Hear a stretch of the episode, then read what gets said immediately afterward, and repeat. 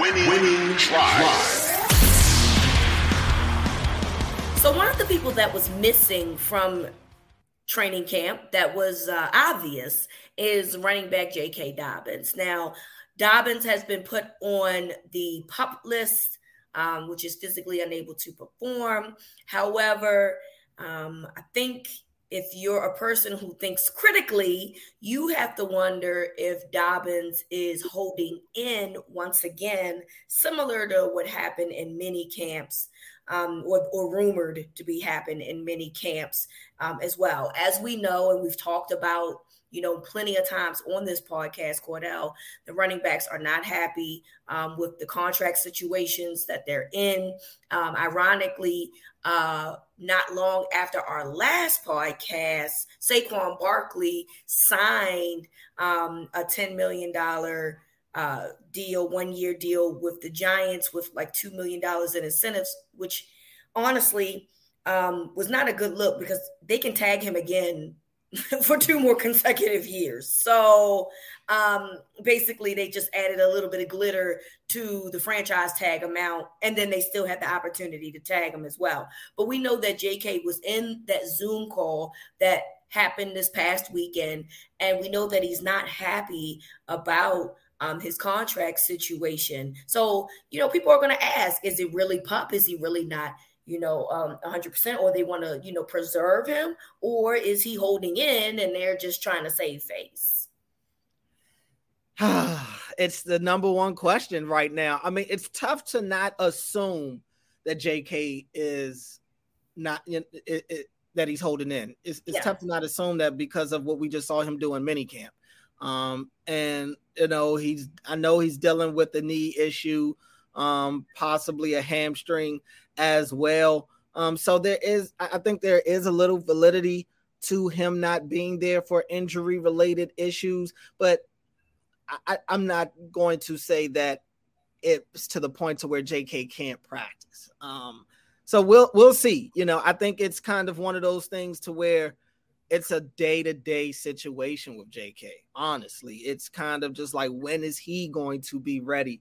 Uh, to get on the field and actually get the season going. And look, I I, I commend him. He's he's sticking to it right now. Um, usually I do side with players, and I and I and I don't like what's going on with the running back situation. And I understand J.K. has a, had a un unprecedented type of career to this point. It's unusual, very right. unusual the way his career has unfolded uh, to this point and he's not happy with the way things have gone for him in the past. And I understand all of that. Uh, I just keep coming back to I think the best thing JK can do for himself is to get out there and get on the field, show what he can do, put together the best year of his career, and ultimately get paid, if not here in Baltimore, somewhere else at the end of the year. Because at the end of the day, the Ravens aren't the only team in the NFL. Um, but it's just kind of on JK. You know, when is he going to say that enough is enough? I'm ready to get back to playing football. And it just doesn't seem like he's there yet. And, you know, Harbs, he doesn't know what to say. You know, he's asked about it yesterday and he's like, it's a JK question. It's, you know, he wishes it was simpler than it is, but it, it, it's just not. And this is just the business side of the NFL. And I, just I just think that this is you look around the league, it's happening at the running back position, of course. Uh, that's been so you know that's the talking topic right now. But it's all over the place. It's not just running backs. We're seeing offensive linemen hold out. We're seeing uh, yep. Chris Chris Jones hold out in Kansas City right now. I mean, it's it's everywhere. It's the business of the NFL, and I, I, this is part of this is one of those times where I where I say like having an agent definitely makes things easier for you as a player. It takes yep. stuff off of your plate. Yep. But it doesn't guarantee that things are going to be easy on the business side of the NFL is so unique and difficult in its own right that it doesn't matter whether you have representation or not.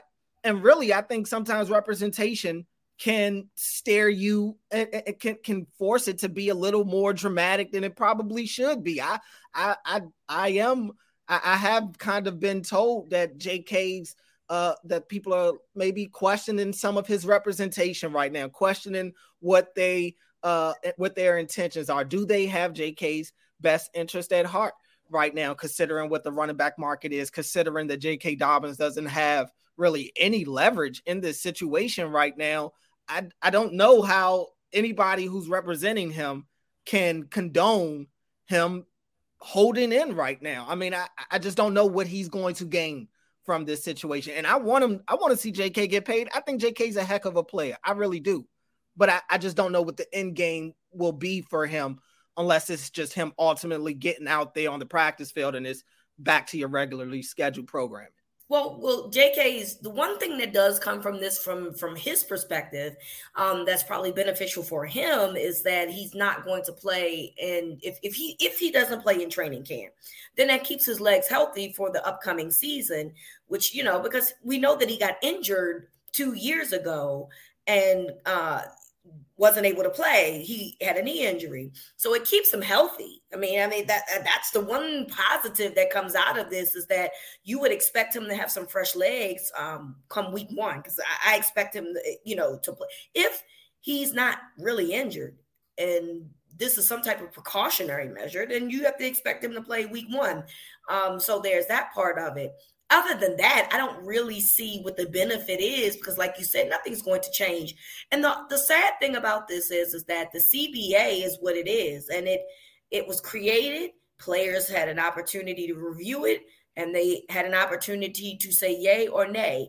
And while it barely passed, which tells me that there was some language in the CBA that a lot of players didn't like, it still passed, which means there's nothing you can do until 2030 when it's time to do something else. So um, the only thing that I can see that that's a positive that comes out of this is the fact that JK can keep himself fresh for the upcoming season. I'm aware of the Melvin uh, Gordon signing. I don't feel any type of way about it, even though I know that this is more than just a quote unquote body signing. Um, but I think that I think Melvin Gordon is a better football player than J.K. Dobbins. Just I mean, excuse me, is not a better player than J.K. Dobbins simply on the strength of he can't keep the ball. He does right. not know how to hold on to the ball. So J.K.'s not lost his job. I don't think that that's going to be oh, the no. case. You no. know, whether he plays in training camp or not, that's not going to be the case. He's still the number one running back on this team, and he'll contribute when it's his time. But from a leverage perspective, this makes no sense at all.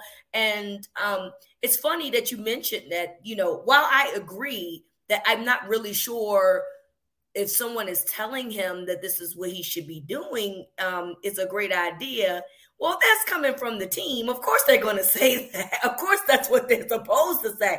Well, I don't understand how this is going to be beneficial for him.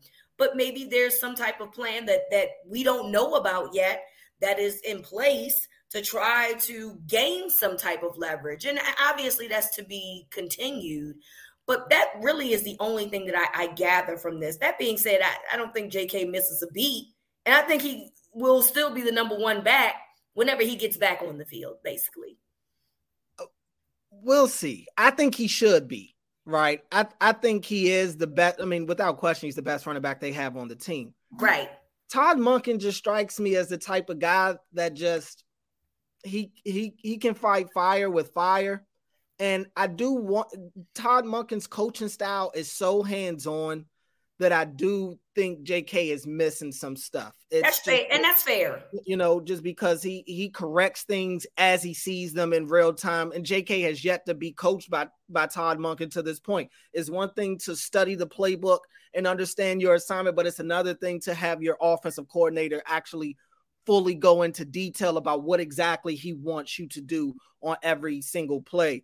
Um, so I, I, think he'll be a little behind in that. And I do wonder that if he does, let's say he decides to show up last week of training camp leading into the regular season or something like that.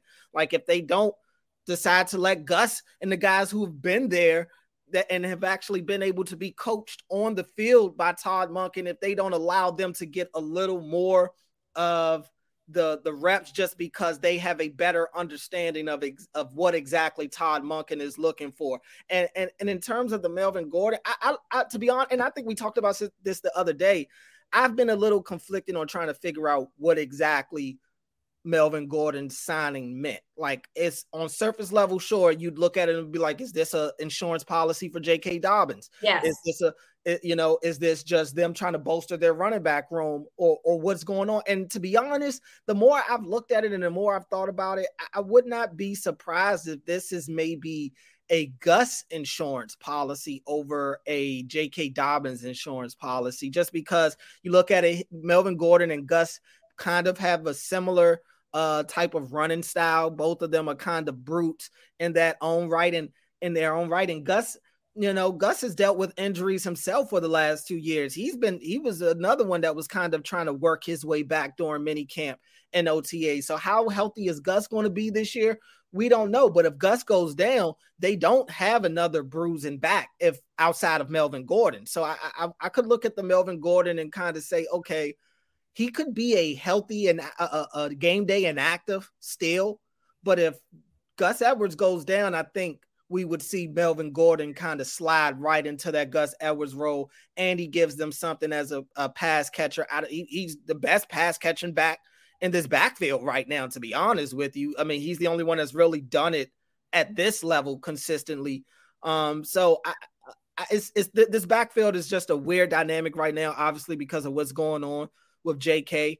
Um, but the sooner he gets back out there, the better for him and the team. But I, I do wonder what if he waits too long to get out there, if it could impact him as a starter to start the year, just because, like I said, he hasn't been able to get that hands-on coaching from Todd Monken, and I could just tell you that means a lot to Monken. He, you know, he he is on these guys after every play and what he sees, and I, I just think he's not if he gets into the game and JK doesn't go to the hole. He, like I don't. He doesn't strike me as a guy that has a lot of patience. That, right.